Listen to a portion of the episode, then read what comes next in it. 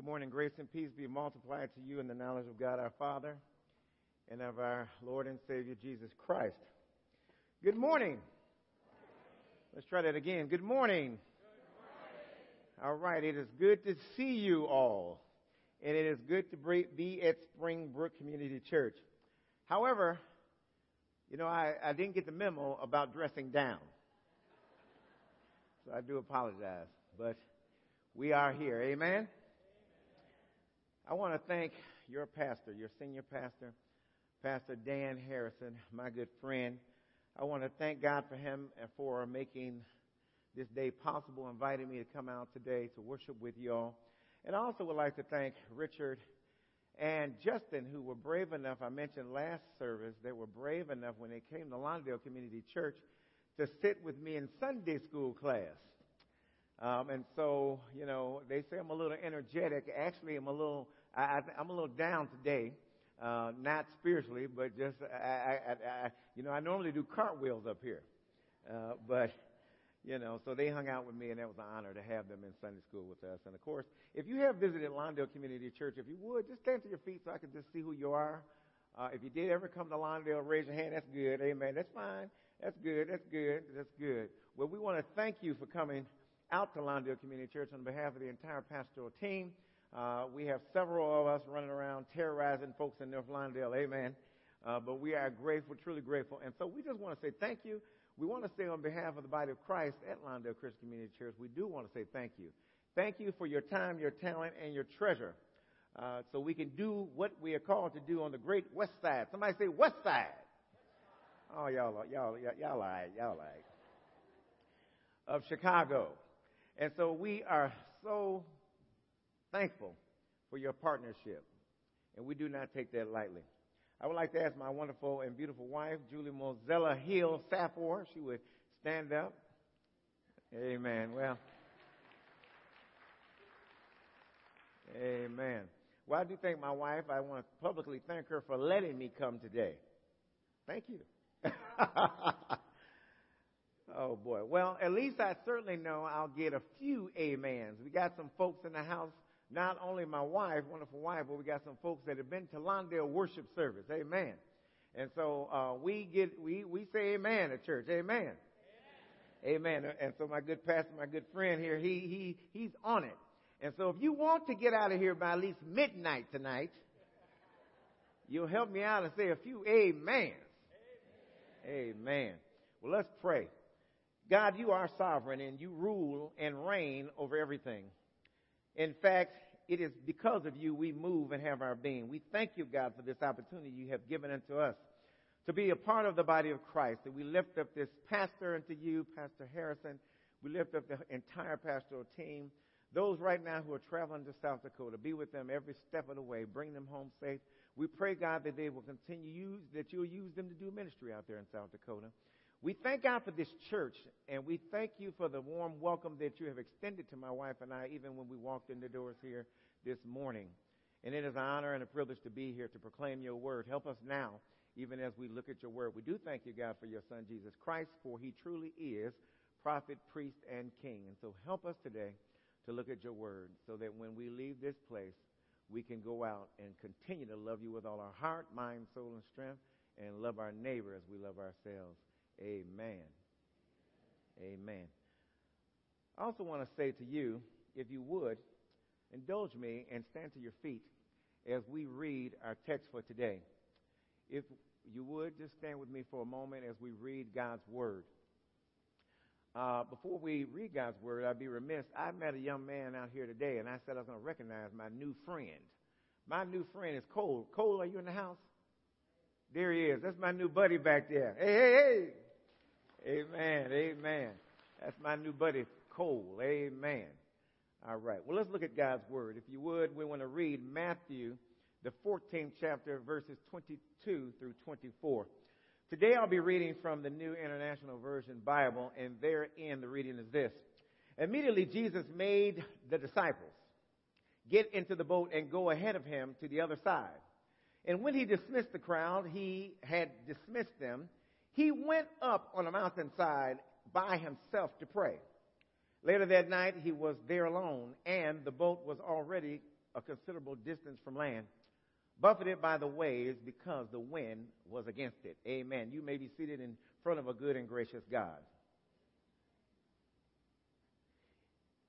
The text says immediately Jesus made the disciples get into the boat and to go ahead of him to the other side. When he had dismissed the crowd, after he had dismissed them, he went up to a mountainside by himself to pray. Later that night, he was there alone. And in that boat had already been considerable distance from the land. They buffeted against the waves because the waves were against the boat. Amen. I would like to call this message the realities of Christian discipleship. The realities of Christian discipleship. Christian discipleship literally means that you are a follower of Jesus Christ.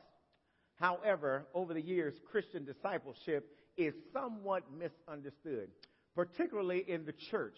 Discipleship is not walking down an aisle. Let me say that again.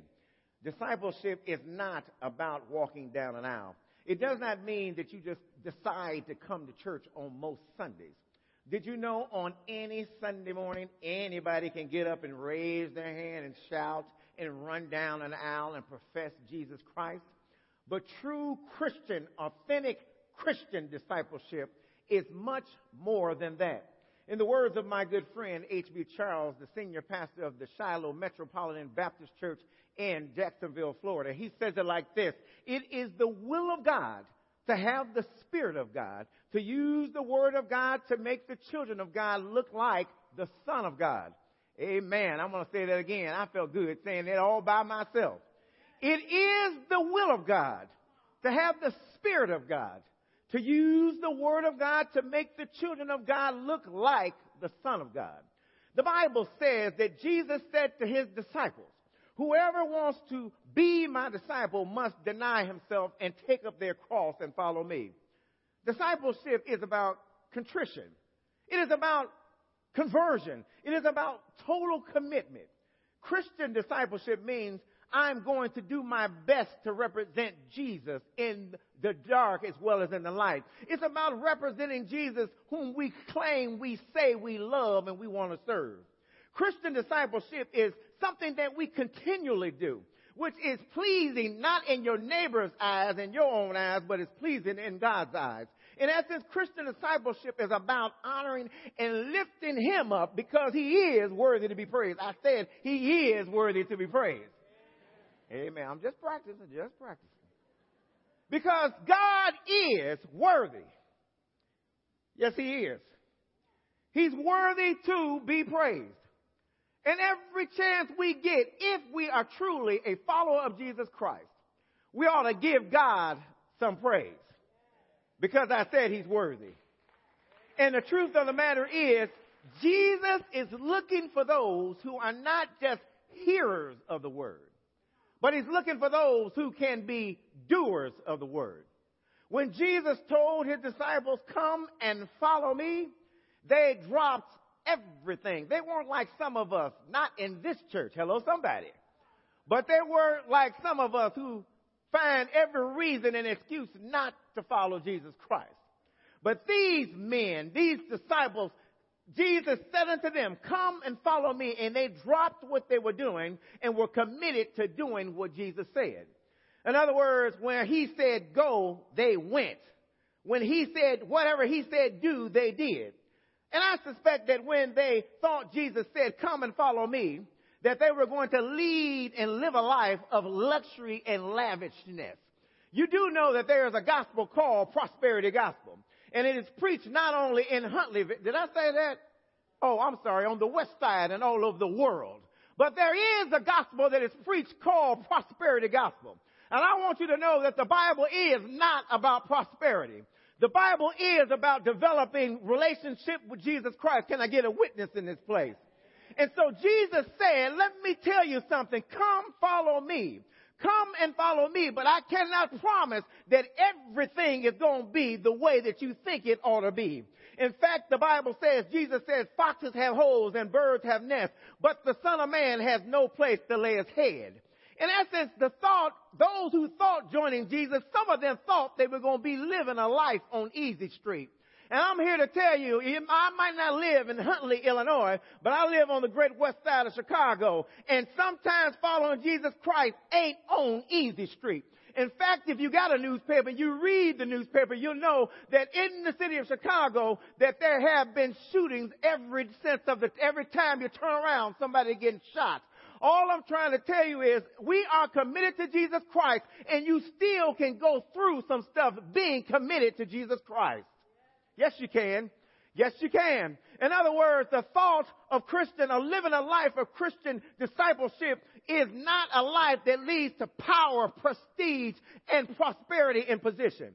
Those who thought they were following Jesus, Jesus, they thought they were going to live a life that was always happy, happy, happy. You do know there's a song called Happy, Happy, Happy. Y- y- anybody heard it?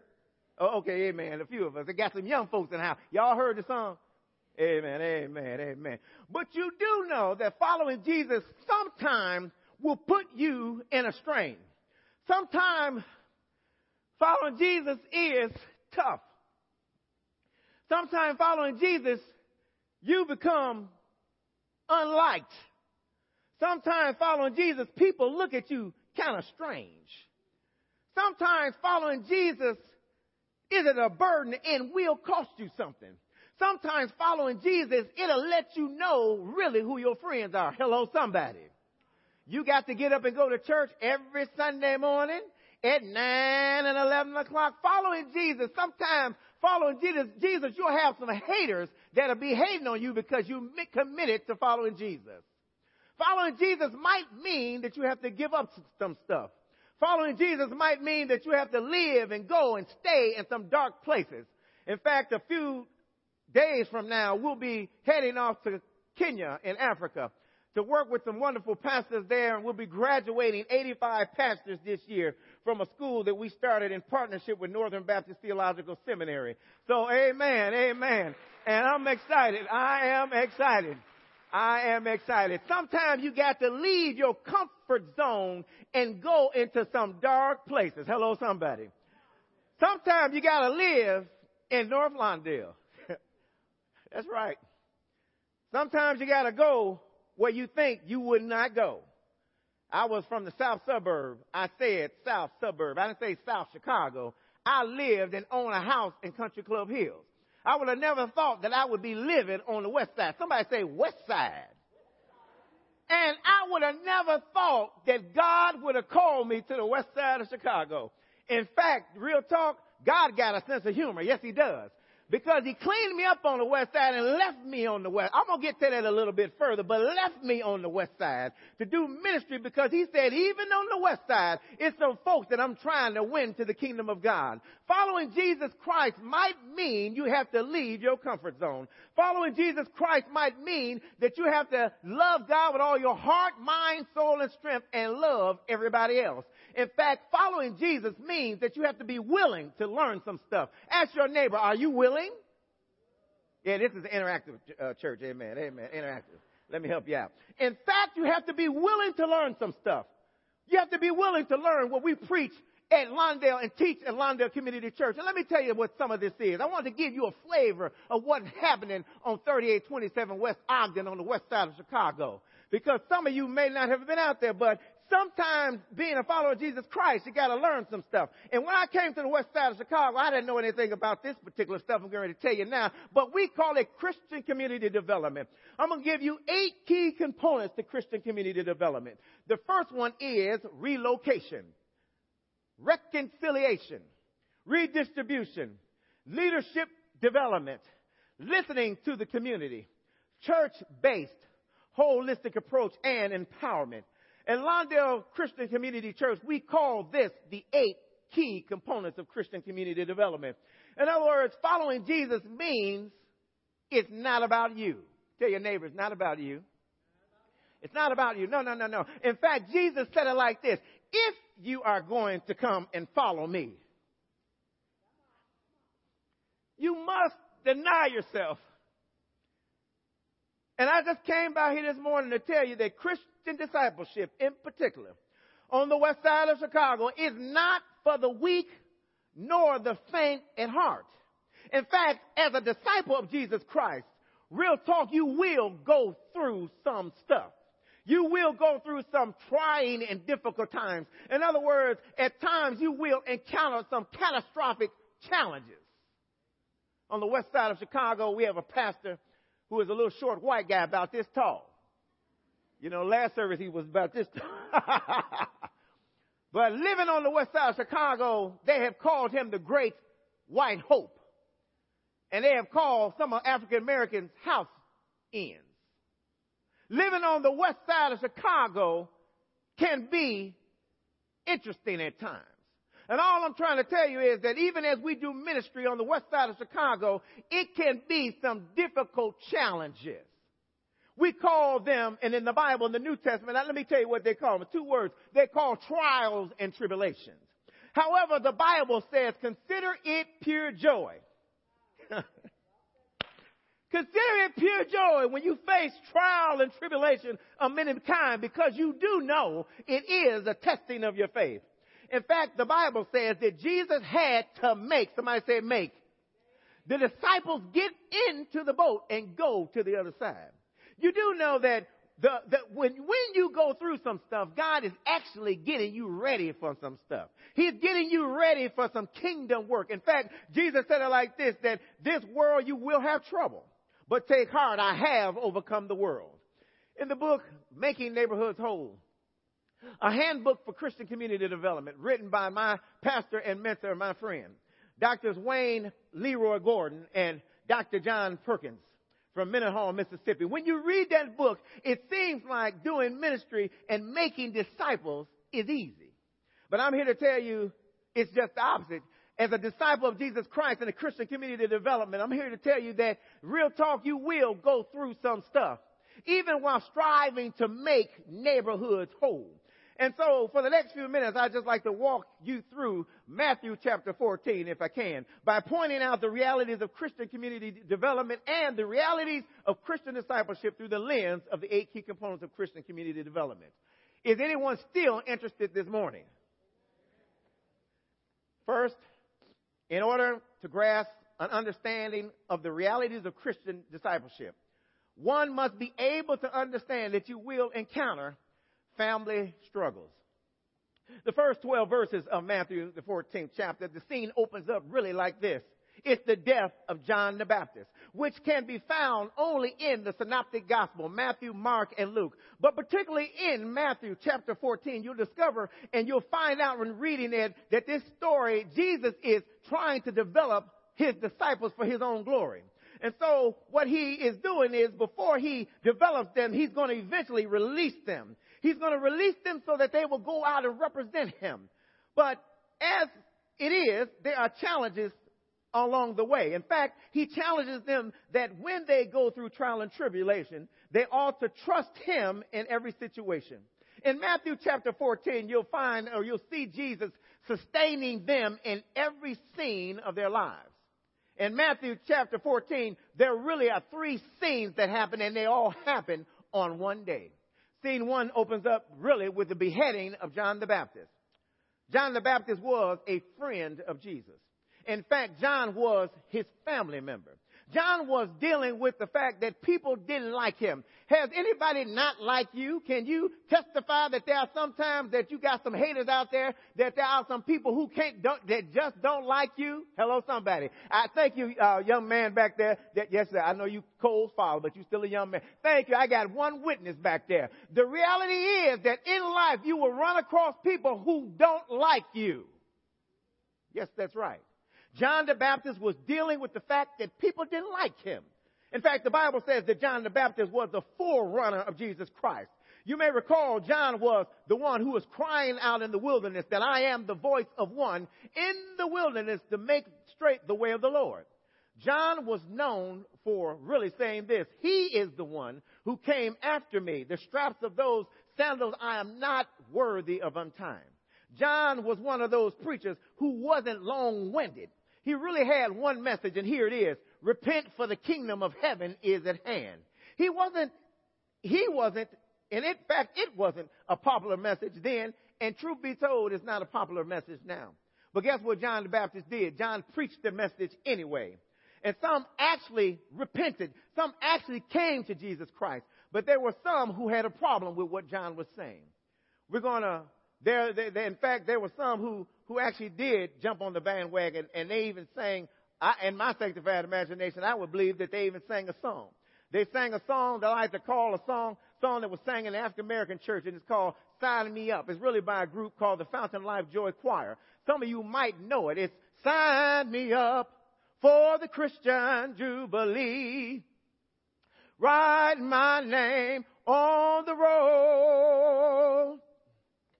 I've been changed since the Lord has lifted me. I want to be ready when Jesus comes. There was some who was actually singing that song.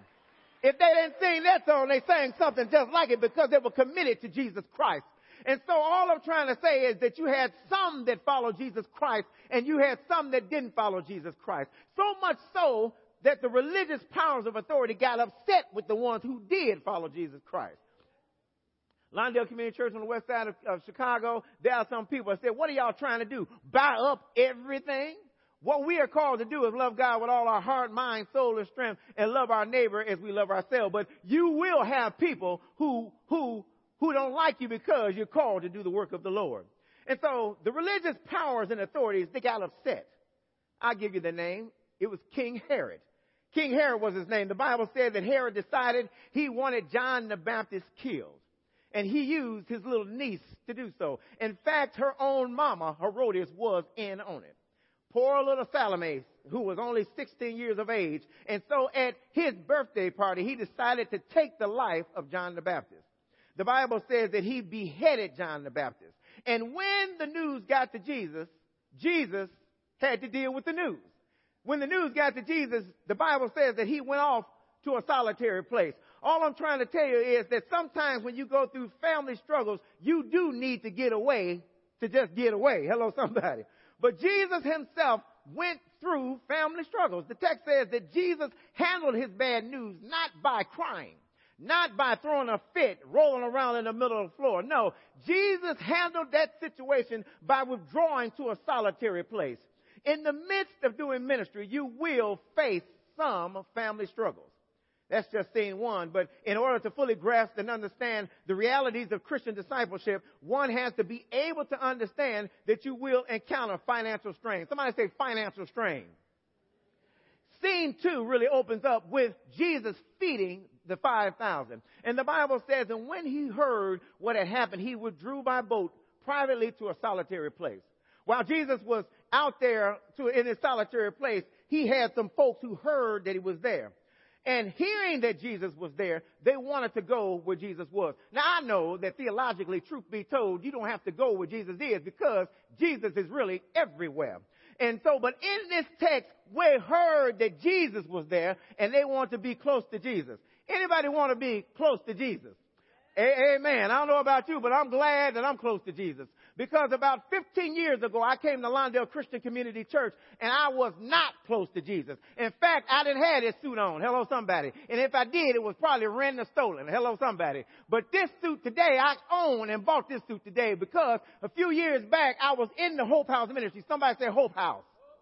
And there is a Hope House ministry on the west side of Chicago where men have come to there to give their life over to Jesus Christ. Hope House ministry is a ministry where men who struggle with drugs and alcohol and or recently been released from prison and just have given up on life. 15 years ago, I came to Lawndale Community Church to the Hope House. Somebody say Hope House.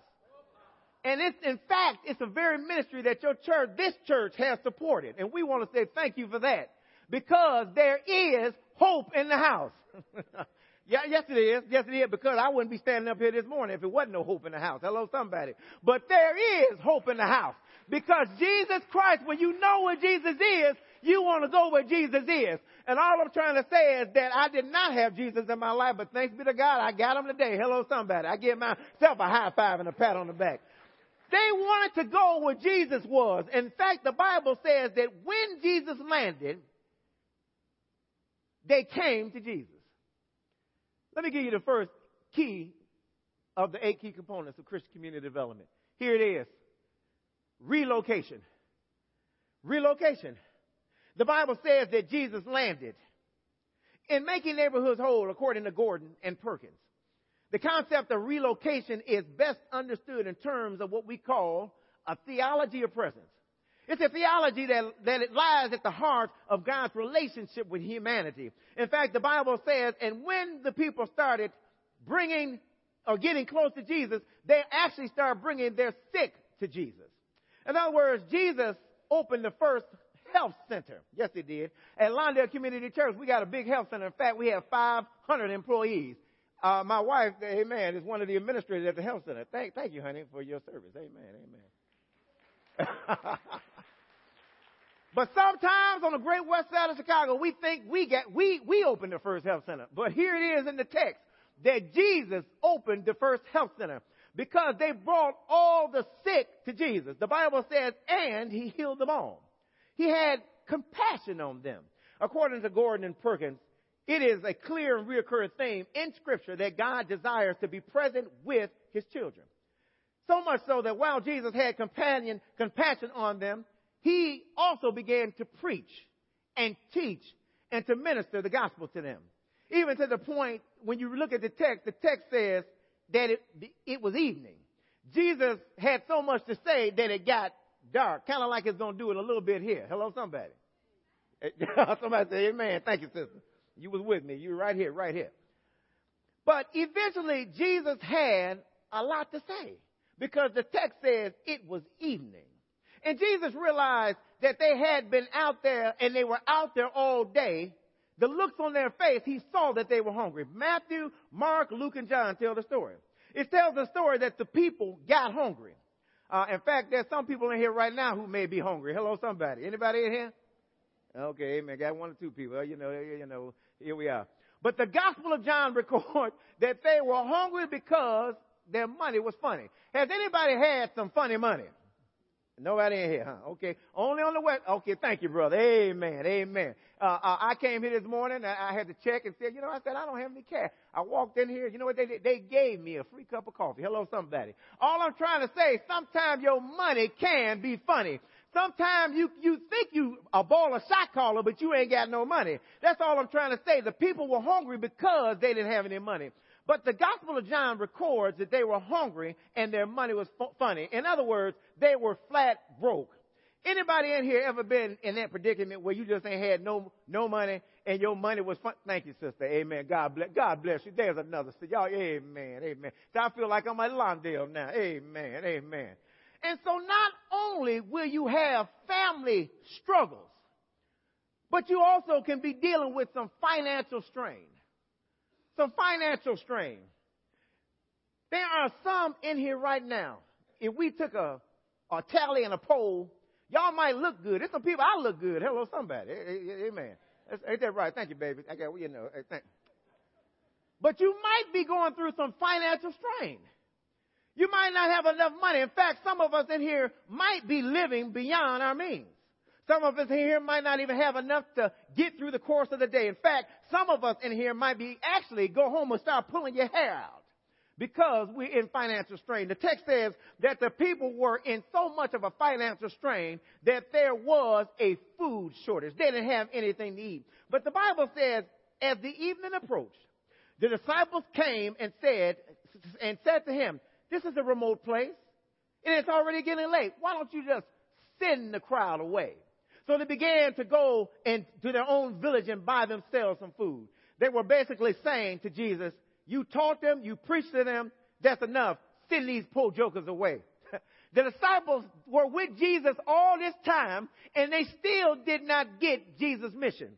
But I'm here to tell you that this is a news flash that as the body of Christ, we are supposed to be committed to loving God with all our heart, mind, soul, and strength and loving everybody else. Can I get a witness? The Bible says that Jesus replied, they do not need to go away. Did you get it? That's what we call reconciliation. In making neighborhoods whole, according to Gordon and, Perkins, in the CCDA movement, Christian Community Development Association movement, we pursue three related but distinct forms of reconciliation. Here's the first. People with God, people with other people, and people groups with other people groups. Recorded in the Gospel of Luke, the Bible says that on one occasion, an expert of the law, an expert in the law, stood up to test Jesus. Teacher, he asked, what must I do to gain eternal life? What is written in the law? He replied. And how do you read it? He answered, Love God with all your heart, mind, soul, and strength, and love your neighbor as you love yourselves. However, in the Gospel of John, the sixth chapter, verse 7, the Bible says, And so Jesus said to Philip, Where shall we buy some bread for these people to eat? And Philip answered him by saying, It would take more than a half a year's wages to buy enough bread for each one to have a bite. You know, Philip didn't get it. He didn't understand the mission of Jesus. Jesus was testing Philip, and Philip failed the test. But thank God for Simon Peter's brother Andrew. because Andrew, in the sixth chapter of John, verses 8 and 9, that's when Andrew spoke up and said, Here is a boy with five barley loaves and two small fish. Did you catch that? Because of, in, in fact, because of my sanctified imagination, I'm going to believe that Andrew knew a little bit of scripture. Uh, I didn't tell you I was a Sunday school teacher. And I believe that Andrew went to Sunday school. Hello, somebody. yeah, because he had the right answer. He had the right answer. Somebody say, thank God for Sunday school. Amen. I love Sunday school. But when I was hungry, did you give me something to eat? Anybody know that verse? When I was hungry, did you give me anything to eat? Then the king will reply, Truly I tell you, whatever you did for the one of the least of these brothers and sisters of mine, you did it for me. That's redistribution. In making neighborhoods whole, according to Gordon and Perkins, no asset is too small and or insignificant. In fact, the CCDA's theology of redistribution really begins with the affirmation found in Psalm 24 verse 1. And here it is. The earth is the Lord's and everything in it, the world and all who live in it. The Bible says in Acts chapter 4 verse 32 that all the believers were in one heart and one mind. No one claimed that any of their own possessions were theirs, but they shared everything they had. In Philippians chapter 2 verse 4, the apostle Paul, who instructed the Philippians said, don't look out only for your own interest, but take an interest on others too. And so the Bible says in John the 6th chapter verse 10, Jesus told Andrew, have the people to sit down. Jesus said to Andrew, have the people sit down. Jesus listened to Andrew. According to Gordon and Perkins, listening to the community includes listening to individuals in the community. And it should be considered a daily event. People come to Lawndale. In fact, those who have come to Lawndale, many people come to Lawndale all around the world. They look at Lawndale Christian Community Church and its ministries as we have the corner on, quote unquote on truth. But uh, clearly we don't have the corner on truth, but people come there to look at Lawndale Community Church.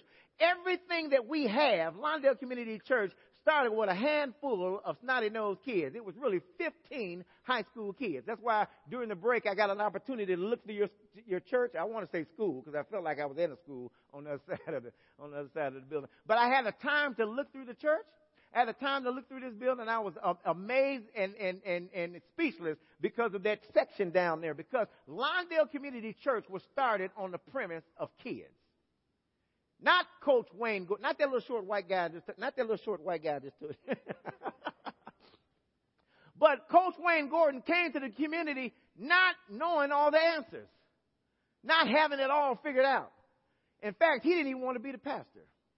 Lawndale Community Church has been in existence for almost 40 years now, since 1978. And one of the, I'll mention some of the ministries. We have a Lawndale Christian Development Corporation. Lawndale Christian Development Corporation really started because there was not adequate housing in North Lawndale. We have a Lawndale Christian Legal Center, a Lawndale Christian Health Center. We have a men's Hope House. We have a men's Nehemiah, which is a second phase of recovery. We have two restaurants. All I'm trying to say, all that we have did not come from Coach Wayne Gordon. In fact, if you come to Lawndale, in fact, if you Google it, you really don't see his name on anything. He did not come to Lawndale with any big, bright ideas, but he came to listen to the people. Lou Malnati's Pizzeria, which I'm sure everybody's familiar with Lou Malnati's Pizzeria. Lou Malnati's has about 40 restaurants. Their 10th restaurant is in partnership with us at Lawndale Community Church. In fact, that restaurant opened in 1995, and a couple of years ago, they want to just come and pay us, give us a check, say, you know what, the restaurant is not making any money, let's close it. About three years ago, for the first time, we made $1,500 in the, in the restaurant opened it. Thank you, brother. Amen, amen. Opened in 1995. And so even with that restaurant, there was not a safe place to come eat in North Lawndale. You had to go to a restaurant and stand up there. Anybody been to a restaurant behind a bulletproof glass? Well, that's what you had to do in North Lawndale. So these, these ministries that we have, they didn't just come from Coach Wayne Gordon, but he listened to the community. Listening to the community involves listening to individuals in the community. It should be considered a daily event. And I thank God that Andrew, Jesus listened to Andrew. According to Gordon and Perkins, listening to the people affirms their inherent dignity, as well as demonstrates a theology based on humility. You do know listening to the people is important. The Bible says that then, being Jesus, directed all the people to sit on the grass. Taking the five loaves and the two fish and looking up to heaven, he gave thanks and broke the loaves. Then he gave them to the disciples and the disciples gave them to the people. Did you get that? That's what we call leadership development. Leadership development, according to Gordon and Perkins, is this. Jesus was intentional in choosing people who would eventually become leaders of the early church. He was accessible to those who he was developing. He spent a lot of time with them, including quality time. He took advantage of the opportunity to teach the people the things that they needed to know in order to become leaders. In a book Coach Wayne Gordon wrote called Leadership Revolution, he writes this, I, Wayne, have built my life around Daryl Safor. For the last 10 years, Daryl was strung out on drugs and, and alcohol for several years. And he came to the Hope House, after which he graduated to the Nehemiah Discipleship House, where he focused on long range plan, planning and goal setting. Today, Daryl serves as executive pastor of Lawndale Christian Community Church, and each week I spend one hour of focused time with Daryl. He earned a master's degree and now is enrolled into the doctoral program, which I actually completed uh, 2013 in Christian community development that John and I directed Northern Baptist Theological Seminary. Daryl has developed into a strong leader with an impressive set of skills. All I'm trying to say is that was because of listening to the people. Listening to me. When I came to Coach Wayne Gordon after coming out of the Hope House, uh, you know what? I said, Coach, I want to go to I want to go to seminary. I want to go to school. I want to do some stuff. And he didn't say, "Oh, just go over there and push me aside." But no, he he listened to me. He listened to me in making neighborhoods whole. Gordon and Perkins go on to say, while Jesus was quick to correct and to admonish, he never gave up on people. Somebody ought to say amen. Amen. That's why some of y'all sitting here because he never gave up on people. He was willing to give those he was developing a second, third, fourth, fifth, sixth, seventh, eighth, ninth, tenth. Y'all get the point. He was willing to come alongside them and give them a chance. That's what we call in CCD Christian community development. Not only Christian community development, but it's called leadership development. The Bible says, and they all ate and were satisfied. And the disciples picked up the loaves of broken pieces of, of, of broken pieces that were left over. In fact, the Bible says that the number of those who ate was about 5,000 besides women and children. The text literally says that he fed 5,000, not including the women and children, with five loaves and two small fish. Literally saying that if you put your financial situation in God's hand, that, that in fact, that everything will be all right because his hands are better than our hands. Yes, it is. He, in his hands, he can do more with your situation than you can do with it in your hands. Hello, somebody. And can I get two or three people in here? I know it ain't gonna be much to just testify that God will work out your situation. Yes, He is. Because I don't care whatever the situation is, God is able. He's able because He's God. I'm not telling you something I heard. I'm telling you something I know. Yes, I am. I might not have a Lexus out there, but I got a Honda, a black Honda. You know why I'm so excited? Because it's mine. Hello, somebody. he gotta do it for you. Yes, he will. And so, he opens doors. He not only opens doors for you, but he opens doors for me. The Bible says, trust in the Lord with all your heart and not lean to your own understanding. But in all your ways, acknowledge Him and He will direct your path. Church based means that the Word of God is the final authority on matters of faith and practice in all we do. The Bible takes authority over everything else. That's church base. Mama Moore, uh, 70, 78, 80, 80, a co-worker. She's a co-worker man. She's Mama Moore because she you, on the back of her office door, she has the Board of Education. Anybody know what that is? That mean a paddle. That mean a belt. That's what it means. 80 years old. She keeps, she still keep the pastors in line. she still keep the church folk in line. But Mama Moore says it like this, that the church is the glue and the guts behind the ministry. According to Gordon and Perkins, church-based component of Christian community development is best lived out in concert with the other key components. Gordon also goes on to say that holistic approach, that holistic approach promoted by CCDA, Christian Community Development, started with Coach Wayne Gordon and Dr. John Perkins, gave him the hope for plugging in the dam. He delivered ministry that engages not just in spiritual, but also in social and economic and political and cultural and economic and, and emotional and physical, moral, judicial, and educational dimensions of the individual and communities in order to bring about kingdom transformation. In the 14th chapter of Matthew, Jesus demonstrates a holistic approach. In fact, if you look your Bible, it says in the 14th verse that Jesus ministered to the crowd physically. In the 16th verse, you look at it, it says Jesus ministered to the crowd morally. In the 20th verse, you look at it, Jesus ministered to the crowd both, to both groups socially. In the 16th and the 29th verse, Jesus ministered to both groups spiritually. According to Perkins and Gordon, the holistic approach goes beyond loving people. It includes taking a holistic, comprehensive, and multifaceted approach to solving a community's problems. They go on to say that there are, there are no simple solutions because the problems are complex and interrelated. They basically break down the family because of crime and drug addiction and because of unjust just social structures, substandard education and lack of morality, and, and counterproductive government programs. But the Bible says that we live by faith and not by sight. We live by faith and not by sight. This is what we call holistic approach. Scene one opens up with family struggles, and scene two opens up with financial strains. But in order to fully grasp and understand the reality of Christian community development, one has to understand this final point that even in the midst of what we do and call to do in ministry, that you will sometimes come across some fierce storms. If you look through the text, verses 22 through 32, the scene really opens up with Jesus walking on the water, which can be found in Matthew, Mark, and John. The Bible says immediately. Somebody say immediately. Immediately after Jesus looked, hooked them up, which means he took care of them by healing them and feeding them, Jesus made the disciples get into the boat and go to the other side while he dismissed the crowd. And after he dismissed them, he went up on a mountaintop, mountainside by himself to pray.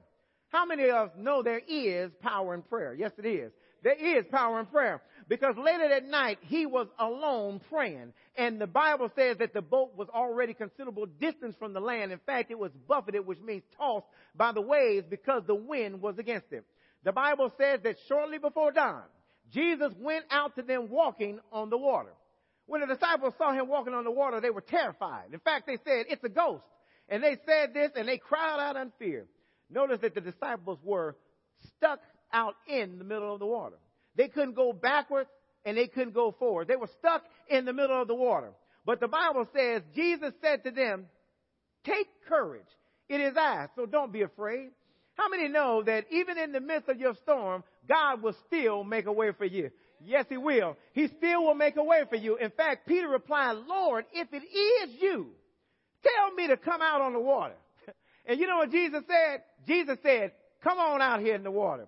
The Bible says, then Peter got up out of the boat and he walked on water towards Jesus. You might have missed it, but he said that he got out of the boat and walked towards the water on Jesus. I said Peter was empowered. Yes, he was, because Jesus called him to walk out on the boat. Uh, let me tell you what empowering is. Empowering sometimes means giving people the chance to make mistakes. Hello, somebody. And I wasn't, in fact, I make many mistakes each and every day, but it, I have that opportunity and chance to make it. Hello, somebody. And I thank God for a pastor, my pastor, Coach Wayne Gordon, the Reverend Dr. Leroy Gordon, this little short white guy who allows me to make mistakes because he believes and trusts in me. And he has empowered me to make some, hello, but I'll make some good decisions too. Hello, I mean, I came up here this morning. I got here on time. Hello, somebody. But he was empowered. Our kids are empowered to get good grades in school. The Hope House men that live in North Lawndale, in fact, I'm one of them and a grateful alumni. We are empowered to live clean and sober lives. In Lawndale Community Church, we are empowered. Now, I don't care in the midst of everything that's going on, we still are empowered to make neighborhoods whole. According to Gordon and Perkins, we are convinced that while some people possess innate leadership ability, leadership is something that can be learned, taught, and caught through effective modeling. They go on to say that we've seen many examples of people who on paper didn't fit leadership mold, but nevertheless became effective leaders as they acquired skill and gained confidence. That's what we call empowerment. My last point. But when he saw the wind, he was afraid and began to sink, cried out, Lord, save us. Immediately Jesus reached out his hand and call him. You of little faith, he said, why do you doubt? Why do you doubt? You have to believe. In other words, they were empowered, but they needed spiritual renewing. The Bible says that when they climbed into the boat, that the winds died down, and those who were in the boat, they worshiped him, saying, Truly, you are the Son of God. And I just came about to tell you, even in the midst of family struggles, financial strain, and fierce storms, the, we are still committed to calling and making disciples, particularly in North Lawndale community. And let the church say, Amen.